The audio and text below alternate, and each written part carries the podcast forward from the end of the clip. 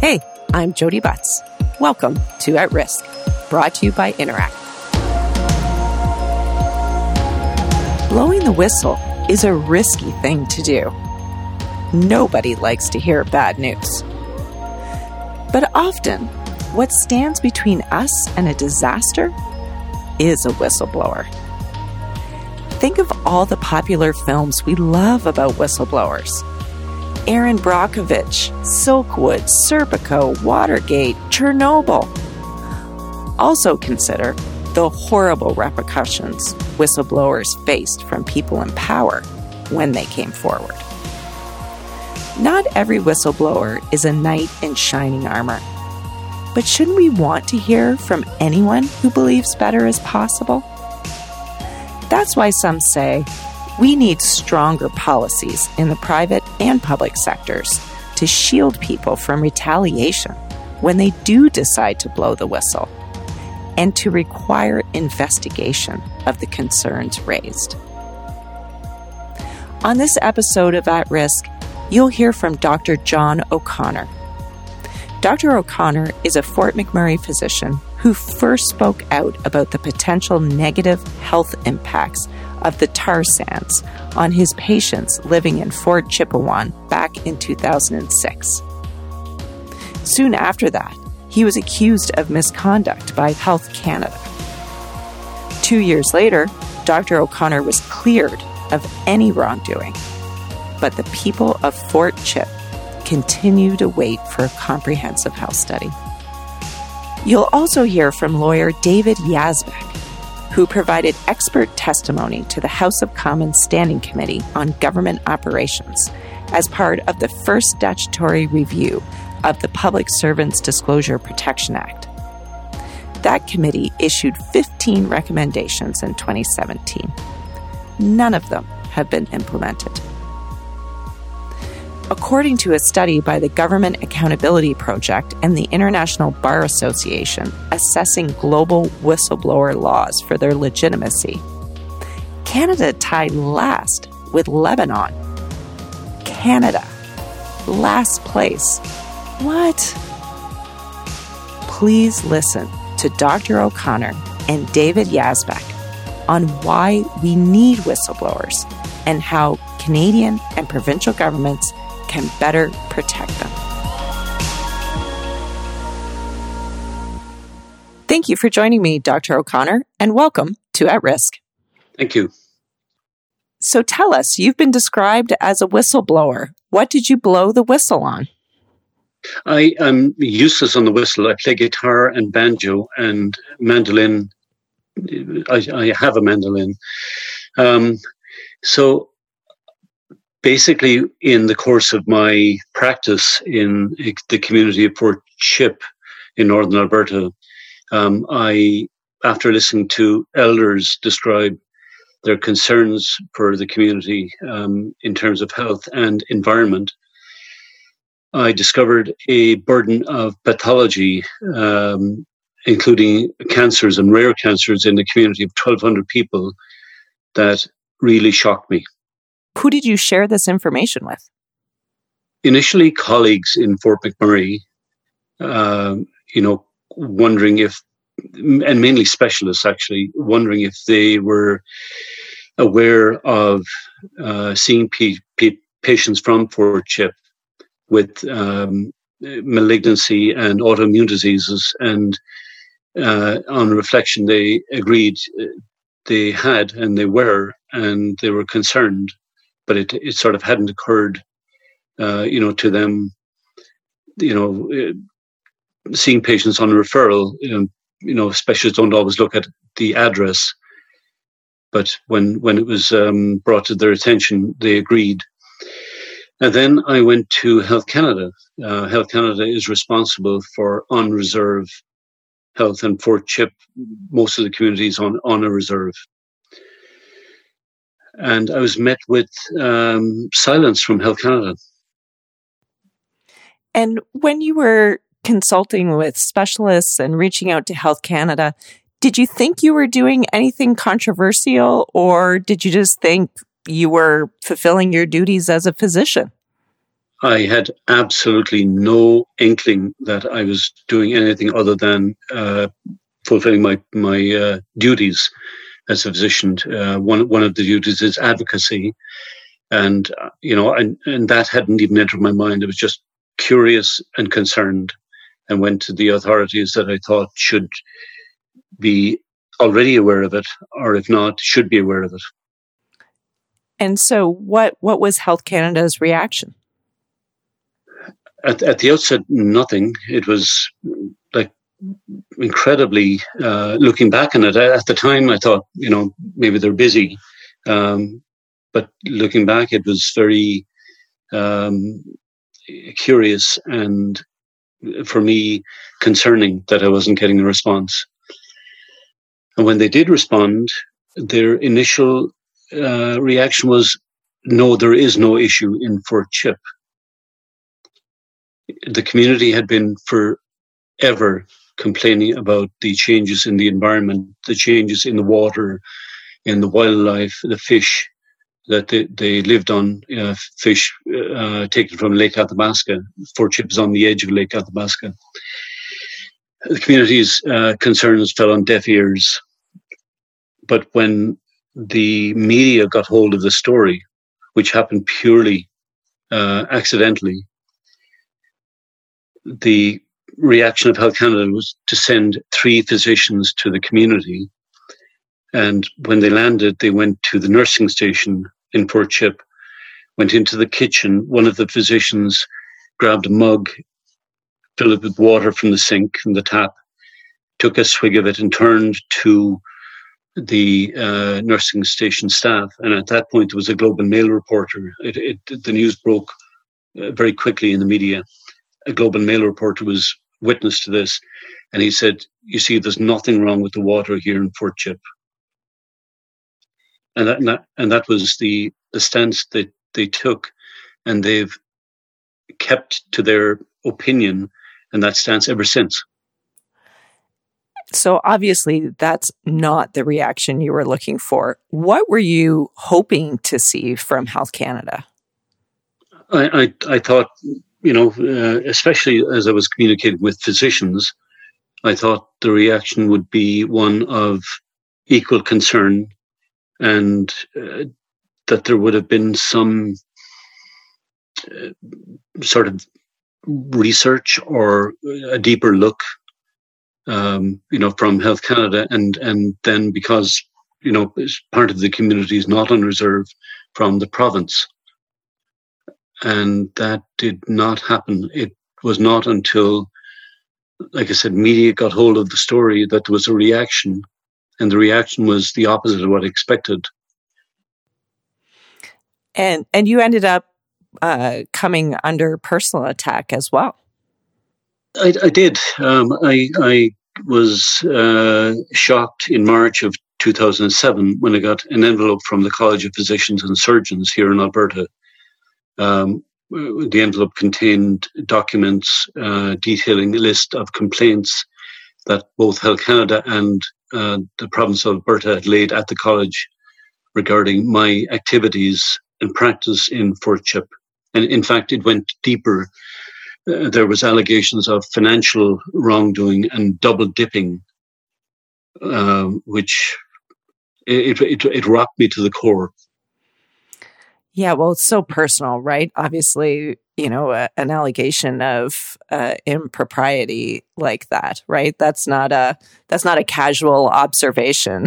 that's uh, that goes to the heart of integrity. Absolutely, it, it was. You know, at the time I didn't realize it, but uh, as as time went on, it was an effort to um, uh, have my license taken away. And were there any protections for you as someone who was raising a health concern? None whatsoever. Wow. And do any protections exist today? Uh, th- there is some whistleblower protection um, in the province, or, or, or a, a, a sort of a type of whistleblower protection. Um, I don't believe it's uh, effective. Um, as far as I'm aware, Alberta has the poorest uh, whistleblower protection in the country. And, you know, just, just thinking about, you know, thinking back on the story you just told, you know, obviously you would, you would have wanted to have seen at least some level of protection from retaliation. Yeah, at the time, that, that was the furthest thing from my mind. Uh, I, I I expected, um, you know, a, a, a sympathetic ear, um, uh, collegial collaboration. Um, but yeah, but then as time went on, and when, when I got these complaints, and I had nothing but myself and my information, and and and you know, very quickly afterwards, the community for CHIP. And and then from that point on, the Canadian Medical Association uh, supporting me. But it, it, I did not realize that I, I'd, no, I had no idea. I'd never met a whistleblower. Um, I had no idea that I was a whistleblower. Um, but yeah, it, it was a very um, it was it was a, a steep curve of learning that I was on, um, and it lasted almost three years.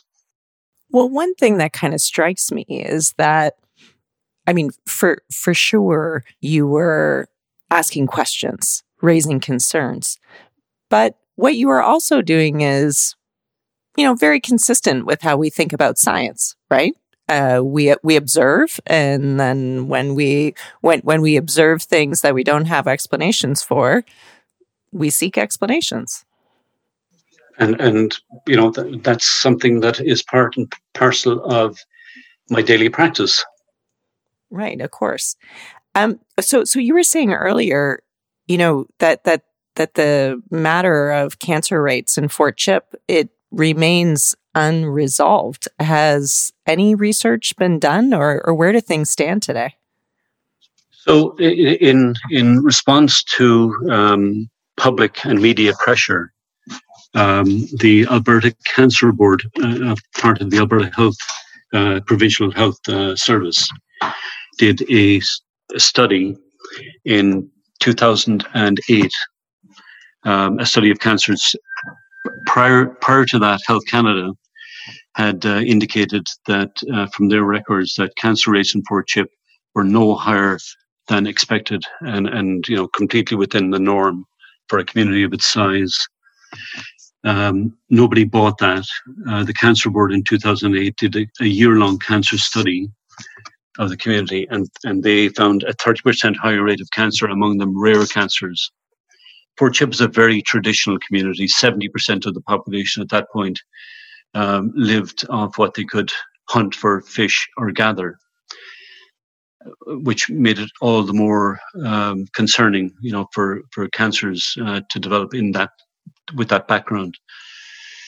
The Cancer Board, when they released a report in two thousand nine, uh, strongly recommended a study, a health study for Fort Chip.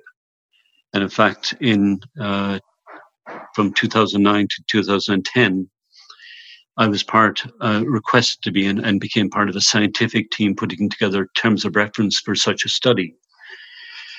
It, it was all very positive and very good, and, and very welcomed by the community and, and by The, the medical fraternity in Alberta. Unfortunately, um, the chair of the committee of this scientific team, um, towards the end of our series of meetings, uh, put in a clause that would have had industry uh, be part of a management oversight committee on any such study. That that that uh, suggestion was met with Um, objections by the majority of the scientific team. Our, our, our um, opinion was that uh, industry had no part to play, or should not have any part to play in, in a health study, especially given the fact that uh, upstream from Fort Chip uh, uh, lies the the tar sands mining industry, and that was the industry that that was recommended to be part of the study. Uh, And number two, um, the uh, the findings of any health study, um, with industry being part of it, would be open to question. You know, the credibility would be shot from from the start. Uh, so for Chip, when they were presented with this uh, proposal, like a template of a health study, the terms of reference were very good.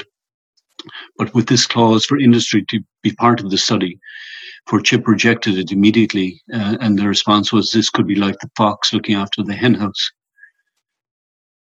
And with that rejection, the government, both federal and provincial, walked away.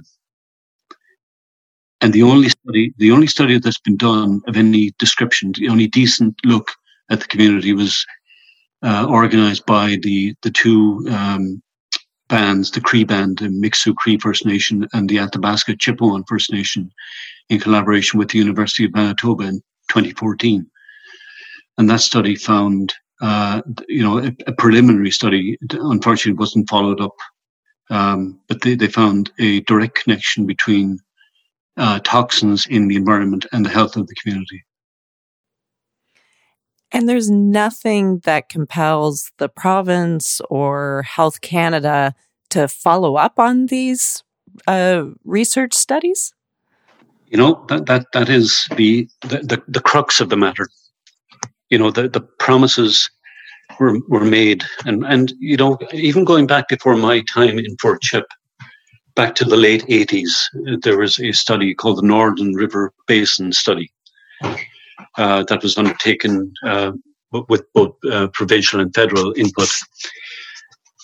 That study con- uh, suggested uh, that, you know, at that point the the, um, the tar sands were just in their sort of infancy, but that study suggested that uh, um, a health study of Um, the peoples living downstream of the industry should be undertaken, and that never happened. And then there were another, uh, sorry, a series of uh, efforts made uh, in uh, in the province to look at the health of uh, people living downstream. And those studies, uh, the, the findings were shelved. Nobody, nobody has access to those. And then with this promise of a health study, Um, you know, that, that was the closest the, the community of Fort Chip and indeed people downstream came to a, a comprehensive health study. Nothing has happened. Where do you think the resistance is coming from? To be honest, I I don't know, um, but it was it was very interesting the the, the almost reflex reaction and backlash uh, that happened when the, the health of the community was highlighted, um, parallel with highlighting the fact that the community had been trying to advocate for itself in terms of env- environmental changes for years. You know, the, the, the community was advised, for instance, by Health Canada in the early two thousands that um, they shouldn't drink the water from the lake, Lake Athabasca. Uh, because of uh, high levels of arsenic. And when, when the community attempted on its own to sort of inquire as to where this arsenic was coming from, um, they had no response. There was no response at all. And and sort of that that sort of background, you know, very very noble people, um, people in Fort Chip, and and very quiet, very. Um, measured and um, just very, very traditional, minding their own business. So it it was very, um, very defensive on the part of, of government and industry, the reaction to the health issues in Fort Chip being highlighted in parallel with the environmental changes that the community had, had been noticing. So I, I'm... But like I said, I don't know, um, but I suspect, I suspect that there's a an attempt uh, was made and is still being made to protect the sacred cow that is the tar sands. And so what do you think, you know, can get this over the finish line for the people of, of Fort Chip? Do you see this issue getting resolved, or or is this just something that just, just kind of a, a persistent uh, tragedy? N- nothing happened, Jody, before the media got involved. And since media involvement, there's been action. For instance, the, the Cancer Board health study, or the Cancer Board study of the community. I'm I'm my glass is always half full. I'm a born optimist. I'm I'm hoping that eventually there will be a an admission of, you know, an, not just a, a continuing need uh, for a study, but an, an admission that the tar sands mining industry has caused severe damage to the environment. It's right on the on the Athabasca River. Uh, the issues in Fort Chip stem from what's happening upstream. A comprehensive health study would look at all determinants of health. And if, if that study concluded that industry has impacted the health of the community, that's very unfortunate. If it concludes, you know, and, and it is impartial and independent, if it concludes that there is no impact, then that's fine. But just get to the bottom of the pathology that's occurring in the community. I, I think I think eventually it will happen. Well, you know, we've seen, you know, physicians and other types of clinicians speaking up during the pandemic, whether it was about the fact that there was this novel contagious disease uh, or about conditions Um, in long-term care and other types of workplace settings. Um, it, it certainly would seem that um, uh, people are, are in a bit of a moment to to listen to clinicians uh, when it comes to health matters. Yeah, um, you know, you're you're right. I mean, it's it's you know, it, it goes through sort of a a. a a cycle um, over the years. I mean, thinking back to SARS. Um, but in Alberta, it's it's sort of a, it's different. Um, you know, the, there's, I, I'm not just the only physician who has um, raised concerns about, for instance, the, the, the tar sands and the impact on the environment. And, and and by extension, uh, the health of individuals uh, downstream, immediately and distantly downstream. It's it's it's strange, and, and then again, it's not strange that th- there hasn't been um, an appropriate um, reaction and action taken. Are you still experiencing? Um... you know, aspects of of reprisal or retaliation? It, it has never gone away. But the level of support for my stance has mushroomed over the years. You know, I, I uh, my, myself, my wife, Charlene, um, she's been by my side through all of this, um, an incredibly important uh, element of this. And we have traveled the world um, giving presentations on, on this issue. Um, a few years ago, we were at the A G M of Statoil in Stavanger in Norway, addressing the shareholders, and, and brought about, um, for the very first time, a vote about staying in or leaving the tar sands. The, the vote was overwhelmingly in favor of, of staying. But since then, Statoil have pulled out. Hmm. Yeah, the, the support is is is palpable, um, but I'm still uh, viewed by uh, the authorities in the province as being um, bad uh, for for the um, you know for, for my past and for the, my continued stance. You, you learn to ignore it. You know, it's it's um, it's it's there, um, never gone away. We've learned to live with it, and we carry on. Has this experience changed you? I tell people that before it started, I was six foot eight and had long blonde hair. Uh, I'm now I'm five foot six with no hair. Um, uh, you know that that's obviously not true. Um, But um, it, it it has um, made me realize how important it is to be an advocate. Um, it's it's made me think twice about um, commenting, but it hasn't stopped me me commenting and, and, and raising concerns.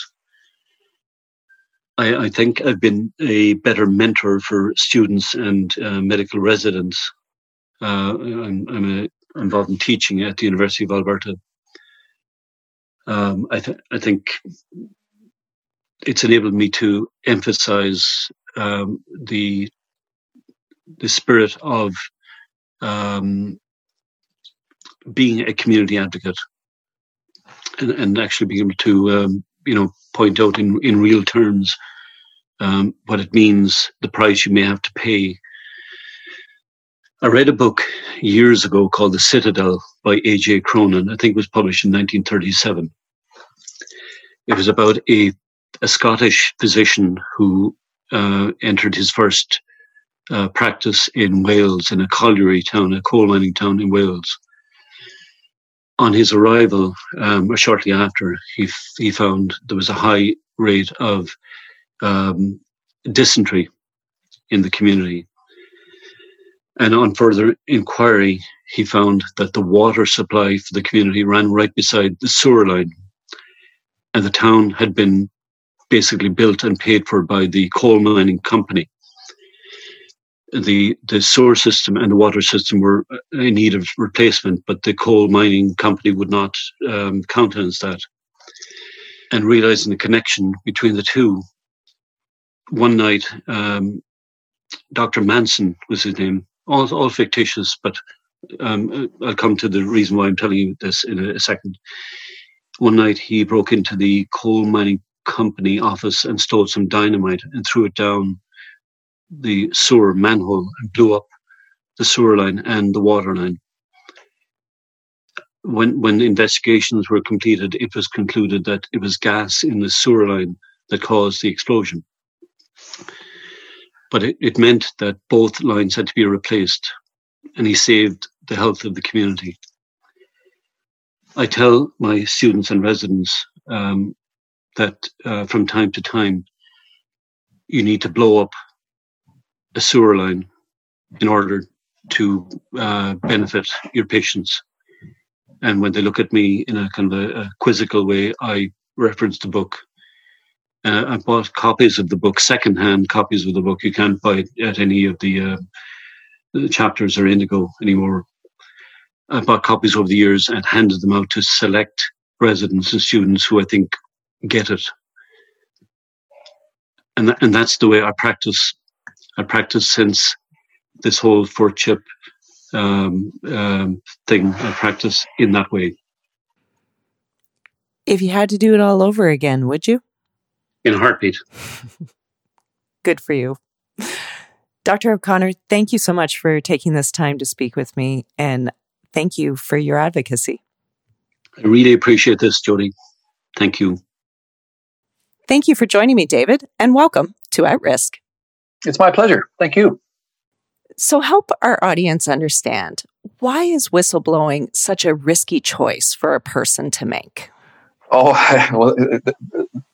There's a very complex answer to that question, but I, I think the bottom line is that, in my experience, when a whistleblower raises a concern, it is often perceived, and sometimes openly and sometimes subtly, uh, even imperceptibly, um, as a threat to an organization. And so it's inevitable that whistleblower actions will uh, cause a reaction.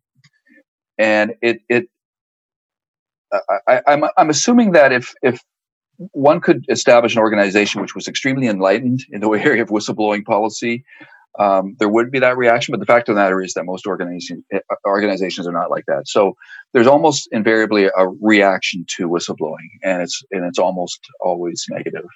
And it's it's it's akin to to, to use a a very popular Uh, topic. It's akin to a virus. You know, a virus uh, enters into your body, and your body does what it can to fight it off. And it, uh, unfortunately, even though whistleblowers generally are trying are, are doing better for an organization, they're they're often perceived as a virus. They're perceived as as a threat or an attack, and so it's inherently risky for somebody to uh, essentially be a virus. Except that this is a good virus.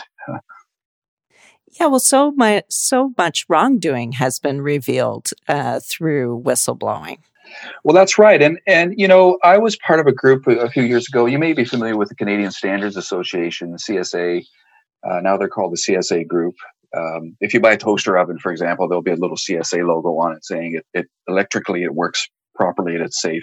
And, and they do um, they do guidelines for various policies, including a whistleblower policy. So I was involved in this group that uh, helped create that policy. And, and one of the things that we really stressed to organizations was that you should try to create a, a culture which um, supports and encourages speaking up, because at the end of the day, Uh, speaking up about problems within an enterprise is a good thing, right? You want to know about problems. You want to know whether or not uh, one out of every widget is, you know, every every twenty widgets is is broken, um, and and in some cases it could be much more serious. It could be in the in terms of a drug approval process. It could be health and safety in a workplace. It could be uh, to to use another current example, the the extent of care in long term care facilities. All of these things are really positive because they point out problems that affect human beings. And so, yeah, uh, whistleblowers are, are usually doing a, a very helpful thing at, at great risk, I, I would add, of course. Yeah, I, I used to work at Mount Sinai Hospital in Toronto. And, um, you know, I'm sure we didn't live up to this every day, like just to be candid. But, you know, there used to be this great poster uh, on our patient relations officers um Uh, in her office, and it said, um, "Every complaint is a gift." Oh, I love that! That's great. I want one of those. It's an opportunity to improve, right? That's right, exactly right. And you know what? Sometimes, sometimes it's just an intuition. Sometimes it's a suspicion, or maybe an observation that's not quite complete. So it, it's not always the case that someone who identifies a wrongdoing is right. But even those are, are should be welcome, because the people should feel free to express a concern like that, right or wrong. And, uh, you know, as long as it's being done in good faith. And, and the fact of the matter is that ninety-nine point nine percent, and in other words, the vast majority of disclosures like that are done in good faith uh, in order to root out a, a problem. So we should be welcoming that. Yeah, it is a gift. You're right. Do you think that some of the resistance to whistleblowing, whether it be in the public sector or in the private sector, is this concern about complaints being made about bad faith? Or do you think the resistance comes from elsewhere? I think it comes from elsewhere. I, I, I think that labeling a complaint as a bad faith complaint is simply a tactic. Uh, it's a very easy way. Uh, you know, an ad hominem attack. Sometimes it, it's it, it's an easy way to divert interest in, in the problem, and it happens all the time. Um, but the reality is that, uh, as I said, the, the vast majority of concerns there are legitimate and expressed in good faith. And so, um, I think we have to be skeptical about allegations that uh, a disclosure of wrongdoing has been made in bad faith. And uh, frankly, it, it, it, you have to have the, the strongest possible information in order to support that. Um, and I think we have to be, we have to assume that a, an allegation that a whistleblower has acted out of bad faith is probably um, a more defensive mechanism than anything. And it's, it's unfortunate that, that we get to that point, because it, it, it you know, it, it's a wonderful tool, right? Because it immediately shifts the debate. It immediately shifts the problem onto the whistleblower, and, and, uh, the, the subject matter of the whistleblowing is removed from the discussion. Are you doing this in good faith? Uh, or what, do you have some sort of axe to grind? Is, you know, is your brother-in-law involved somehow in this? You know, all sorts of questions can, can, can arise, and it really distracts from, from the problem. And of course, it diverts the very, very limited resources that a whistleblower has into defending themselves. And that has the ultimate impact of, of making their, their um, disclosure less effective. So I guess that's also kind of part of the risk of blowing the whistle, is that, you know, there might be a personal attack coming your way. Yes. And I would, I would, there might be, and I would go so far as to say there likely will be uh, a personal attack. Yeah. That is, it's definitely one of the risks. And, you know, in my practice, it's very unfortunate. I mean, it's fortunate when, when somebody comes to me before a disclosure of wrongdoing. They've got the wherewithal and the insight to get advice. But it's unfortunate that I have to say to them, be prepared, you know, be prepared for all of these risks. And there's a whole slew of them, and they're not pretty. You know, they're not pretty at all. Yeah. And so just going back for a moment on this, on like where the resistance to adoption of whistleblower policies might be coming from, is it tied up in power? Is it just not wanting to be subject to um, other people's judgment or feedback? Or, or, or where do you think it comes from? Uh, well, I, I think I think it's more the latter, Jody, to be honest. Um, I mean, in in some ways, the latter is a part of, there's a power dynamic involved in that uh, as well. The, you know, people not wanting to be judged. Um, you know, I, I mean, I can give you an interesting insight. The, the the the federal government had established the Public Sector Integrity Officer uh, some years ago. It was a subset of the Treasury Board, so it, it was not statutorily established, but it had, you know, some role to play in terms of whistleblowing. And then in due course, they, they passed legislation which established a separate office, and that legislation required a legislative review, um, which was supposed to take place after five years, and I think it was more like eight or ten years. But at any rate, um, there was a review, and I was involved in testifying before the committee, as were a lot of other whistleblower uh, advocates. And the committee came up with, Um, that, that is the Operations Committee of the of, of the House of Commons, came up with a, a, a pretty strong set of recommendations about uh, amending the Act to make it better. And the government of the day said, no, you know, we're not going to do anything. Um, and I, in fact, I had this conversation with somebody last night about whistleblower legislation. It, it seems to me from a public pers- perspective, even from a political perspective, it's kind of a no-brainer. We're we're improving the opportunity for people to disclose wrongdoing within government, which is going to make government safer, more efficient, and make the, you know, the policies and the procedures that are implemented by government to be better. Who wouldn't oppose that, right? And yet here was a golden opportunity for the federal government to amend a legislation which is universally criticized, and and they refuse. So what's what's that about? I'm not sure. I, I think I mean I know. When people criticize me, I don't like it. um, and I'm sure, Jody, you don't like it. I certainly don't love it. Let's put it that way.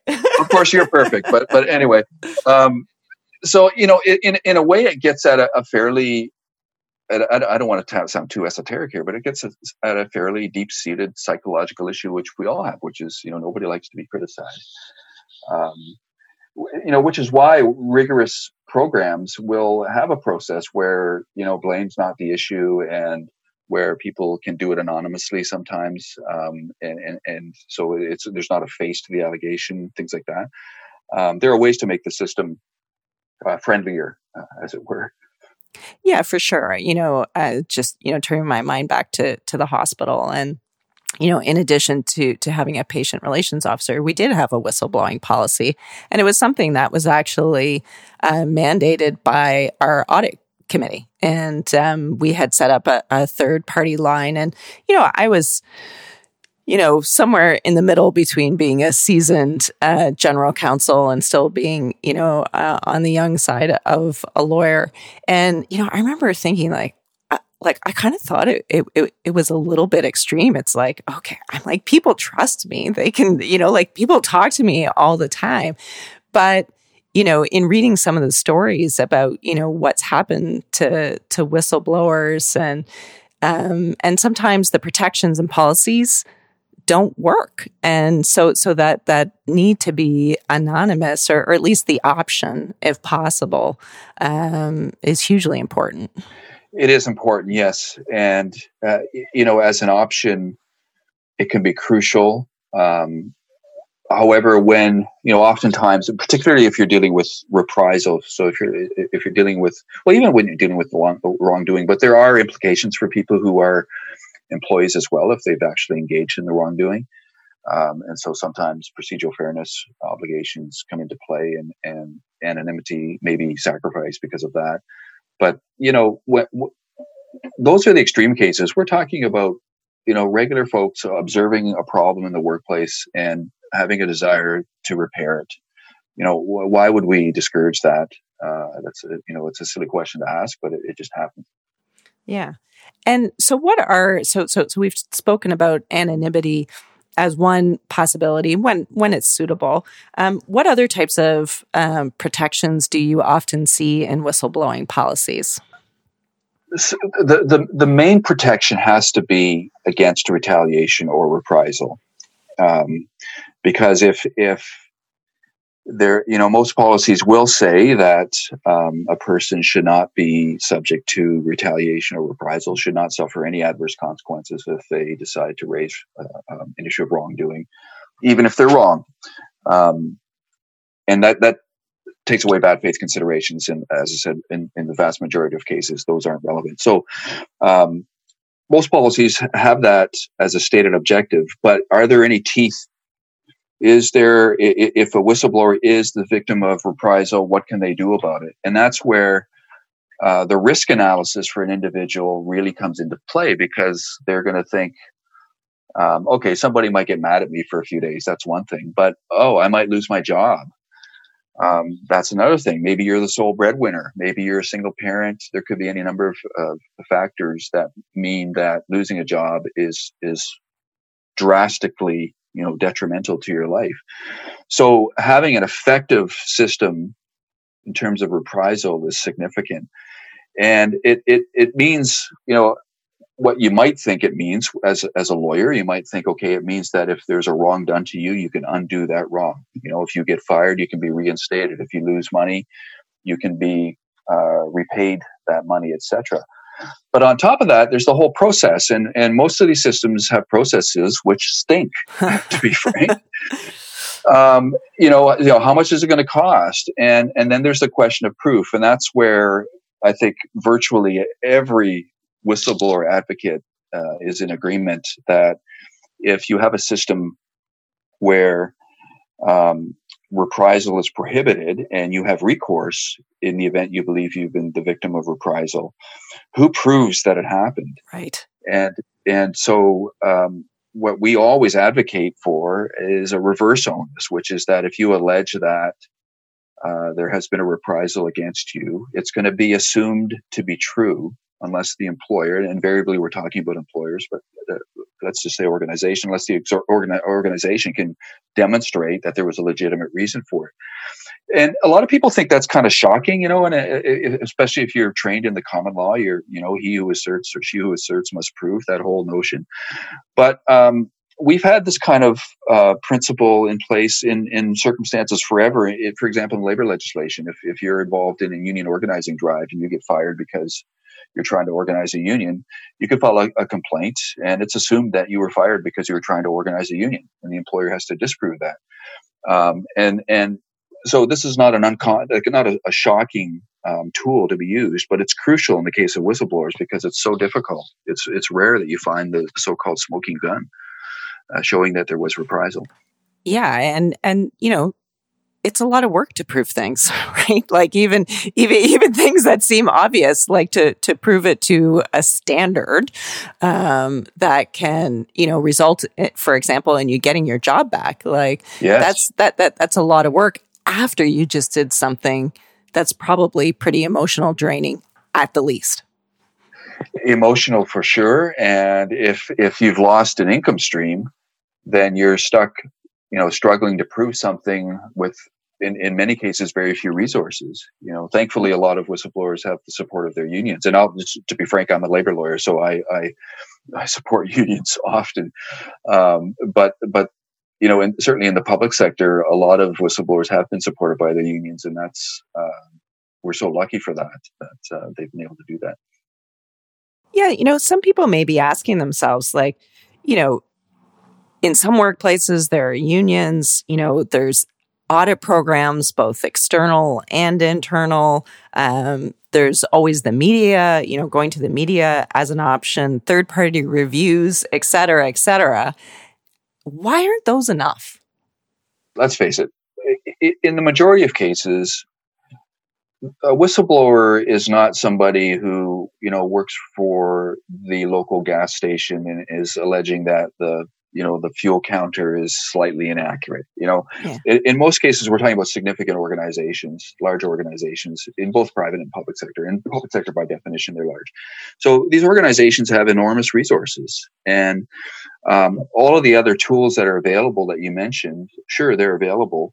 But um, organizations are able to mitigate the effects of those tools pretty effectively. And Uh, a, a whistleblower really needs somebody to be in their corner uh, other than themselves uh, to take on the organizations. And uh, if they're expected, you know, expected to defend themselves in addition to having dis- disclosed wrongdoing, um, it's an enormous undertaking. It, it, and um, without either legal support, and, and I don't mean legal counsel, but legal support in the, in the form of a, a reverse onus or, you know, a, a process that makes it easier to pursue their case, it's very difficult. But on top of that, having all the resources that you need to have, physical, financial, emotional resources, uh, they're just not there. But the organized, I mean, you, if you blow the whistle against a major bank, they've got an in-house legal department. They're going to be set into motion immediately, you know, and you're stuck um, on the phone or whatever, trying to find a lawyer or talking to your friend, neighbor or whatever. It, it's the, the balance of power. And, and we talked about this earlier, Jody, about power, and, and the balance of power is stacked against the whistleblower. So all of those things you mentioned are helpful and they have their place, but there you still need some teeth at the end of the day. Uh, yeah, I think that's one hundred percent correct. I think the other thing too, Even even setting aside sort of the, the power imbalances that, that that exist and and kind of assuming that, you know, the vast majority of people show up every day to work wanting to do better. And that's, you know, from the highest levels down to the lowest. Sometimes there's just blind spots. And whether it's willfully blind or unconsciously blind, sometimes, you know, it, it's it's...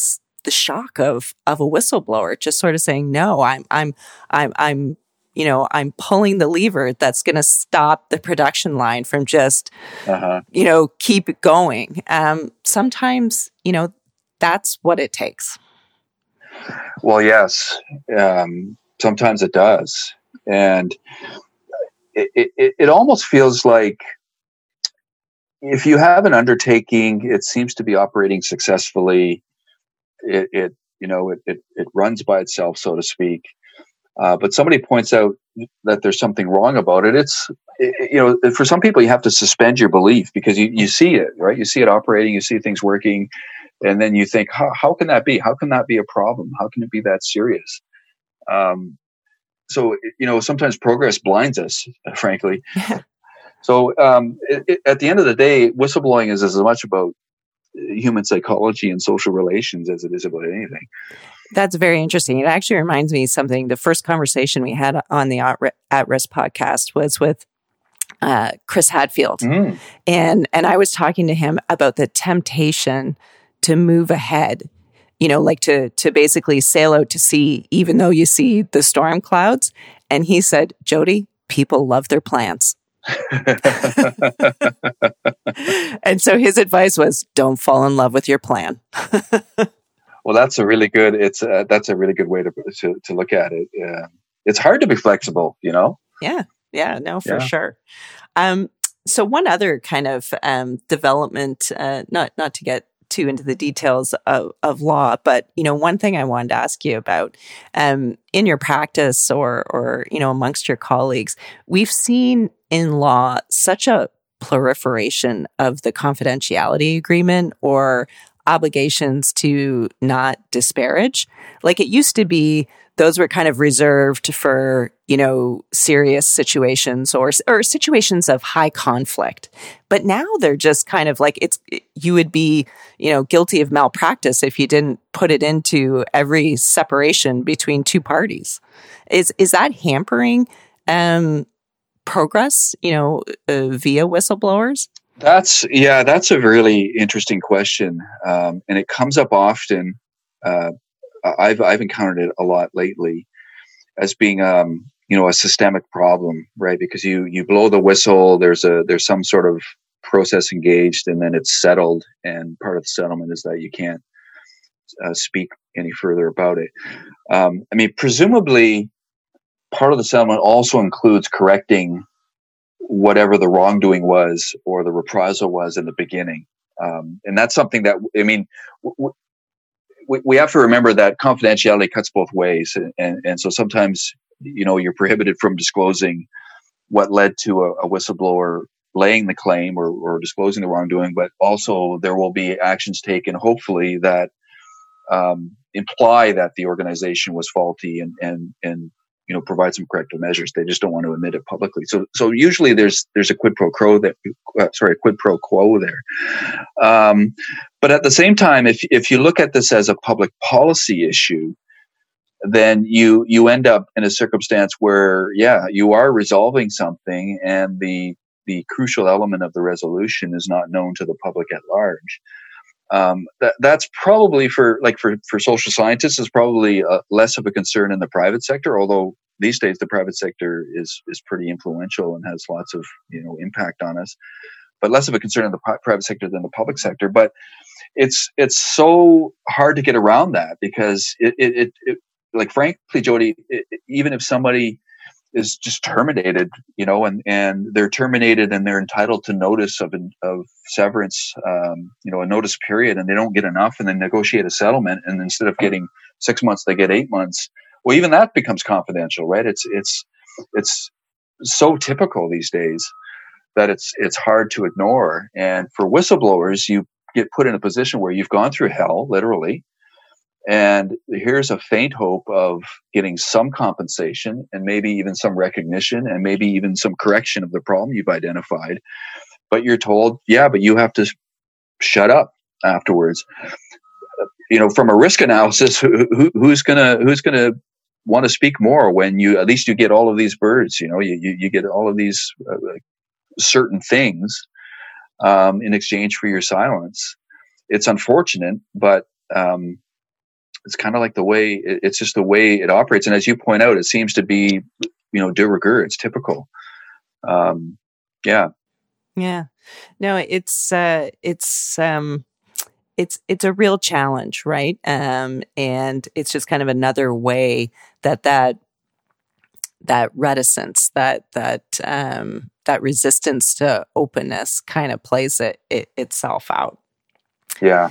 So let's talk about the public sector, uh, because yes, you know, private sector companies can adopt these policies. They often it, at least start off adopting them to try and root out fraud within their organizations. But I think more and more those organizations, that's sort of the start of the journey. And then, and then they open it up to, to cover other types of wrongdoing. But you can have whistleblowing in the public sector too, in governments. And, um, it's really, I must say, when I was, you know, kind of reviewing um, all of the different policy briefs on this, Canada is really far behind on this. Yes. Yeah.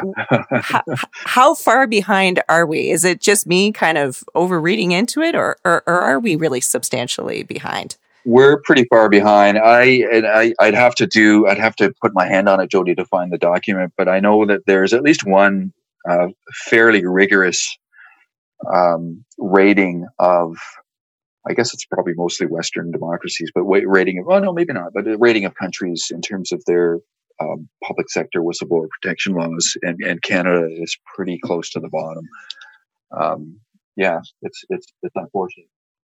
I, and here is the shocking thing for me, you know. So sometimes Canada will be a little, will, will be out of step with other countries. And, you know, when you look at the policy landscape, you'll be like, oh, well, Europe's really far ahead and the United States isn't doing this. And I guess maybe we're being a little bit influenced by our neighbors, or vice versa. Like, you know, uh, you know, Canada, United, you know, uh, Europe and Canada do this, you know, you, you, you get this triangular relationship. But the E U has a standard on whistleblowing. The United States embraces whistleblowing. Uh, Australia is a leader in whistleblowing. We we really are uh, uh, quite quite an aberration. Yes, and it's it's you know it's it's very easy for us to be smug here in the north uh, when we compare ourselves to that nation to the south of us. But um, you're right. Like uh, uh, I mean. I, two words, Thomas Paine, you know, come to mind. Uh, I mean, the, the United States has a very strong tradition of challenging um, public policymakers, which I think we we we lack in in, in terms of intensity, I think. Um, and, and we often look to them for progress and for even for analysis on, um, you know, whistleblower policies and how they work. And I don't know. I mean, I wish I wish I knew. You know, the the, the federal government recognized that they needed something like this. Uh, and they established the, the Public Sector Integrity Officer. Um, and that was back, I guess, in the early two thousands, two thousand two-ish it was, I think. Um, but, you know, it's kind of like labor law. I mean, my, my theory about labor law is it, it, it's intended to contain the right to strike. It's limited to a certain period of time because governments recognize how powerful it is. And I think, I think Canada, it has in a way um, taken a, a page from that Uh, book and, and said, you know, well, with whistleblowers, we're gonna we're, we're gonna establish a a central system for dealing with wrongdoing and, and reprisals. Here it is, and, and it has the effect of diverting all the energy into that system. And, and as I I believe, the system is pretty ineffective, and so you end up channeling them all into a process which is, you know, unhelpful at the end of the day for the most part. So, um, in that sense, it's probably not surprising. But I don't know why. And, and, you know, the federal legislation, the Public Service Disclosure Protection Act, it, it, you know, as, as you know, Jody, in law, preambles to the legislation aren't effective in the sense that they're not binding, but they give a, a sense of, of what the act is about. And in the case of the Public Servants Disclosure Protection Act, the preamble is pretty significant, and it essentially situates the act in the context of Canadian uh, constitutional democracy. You know, the idea that a whistleblower is an essential component of the operation of our democratic system, because it's just another one of these checks that we really need. And yet then, and then you read the rest, and then you read how it's applied, and it's just not effective. So it, there's a recognition of its importance, but we haven't followed through. And like I said, the, the um, Government Operations Committee gave the government a golden opportunity, right? It was an all-party committee, and, and here they were. There was a, a, some really positive recommendations, and most experts agreed on these, including myself, and the government just turned it down. I don't know why. I wish I knew. And the provinces haven't taken it up either. Like there's there, there's not a, a shining star of a province that, that that's adopted a, a, a good whistleblowing policy either, because sometimes that's also how change happens, right? Because we do have multiple jurisdictions, but it hasn't happened at the provincial level either. No, no, you're right. Um, I mean, there are some provinces do have a similar system, but it's it's equally, in many cases, it's equally ineffective. And you have ad hoc things too. You know, there there are many municipalities who have um, you know tried to establish whistleblower policies, but they're they're also limited in their scope. Um, yeah, it's it, it you know at the end of the day, to me, like just from a risk analysis, not only from the whistleblower's perspective, but from the government's perspective, why why wouldn't you establish a system which allows people to freely and fairly disclose potential flaws in the operation of government, and you know compensates them for their for their wrongdoing? I mean, just again to borrow something from from pop culture, you know, you watch a, a television detective series, and and they're often relying on you know tips from the public, and they're they're kind of revered. These public tips, right? Because mm. they, they, or if somebody is kidnapped, there's a, you know, there's an A P B that goes out, and we have, of course, the Amber Alerts, which are, are reserved to really serious cases, and thank goodness we have them. But the whole point is that people out there can help. And, and why don't we throw the same effort into, uh, you know, regular problems that are in the, in the operation of government? I, I don't know why. It just, it, it doesn't make any sense, uh, except that people don't like to be challenged. Yeah. Uh, I- You know, when I, I reflect on, you know, my, my very limited experience, but but the experience of bringing in the whistleblowing policy back when I was general counsel, um, the audit committee was very clear. To them, it was about a culture, not just of transparency, but of accountability and a commitment to continuous improvement. Right. Because sometimes that is, you know, the best way to to improve is to hear from your detractors, or or, or for, from people who, who maybe aren't even detractors, or are just just see something that you don't, that is an opportunity to get better. Yeah. Um. I before I let you go, I wanted to ask you. I I this is not scientific by any stretch, but um, I did a quick Twitter search, um, and I just put in whistleblower and I looked at the top ten tweets, and I was really taken aback because for sure you saw um, uh, some examples of whistleblowing you, you would expect to see. Uh, so, you know, what's happened at Smith College in terms of, um, uh, you know, allegations over racism. A person resigned uh, from the school. Um, and there were Google's recent terminations of two leaders in their A I group. But there were also um, tweets about anti-Black racism training, you know, at a Buffalo school board and at Coca-Cola, like, like, and there was also um, a uh, a tweet from alt-right political activist Jack Posobiec, uh, you know, self-identifying as as a whistleblower, and it made me wonder: are there concerns about the concept of whistleblowing being overtaken by um, less than good faith uh, parties? Mm. Well, that's um, that's a it's a good question, um, but I, I think I mean I don't have that concern in in any in any system where you establish a process for people to to obtain redress for perceived wrongs. You're going to have people who are doing it for with inappropriate motives. It, it doesn't matter whether it's whistleblowing or whether it's um, an insurance claim.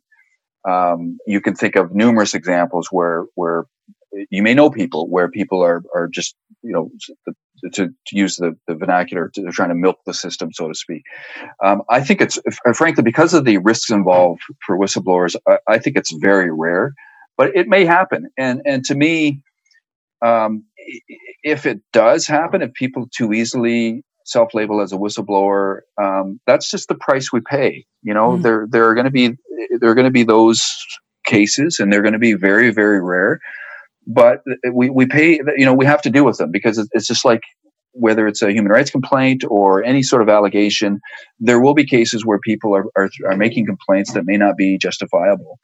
Um, but we still allow them to do that, and, and we allow the course to run. So why is there this inherent skepticism almost immediately of whistleblowers? Um, I don't know.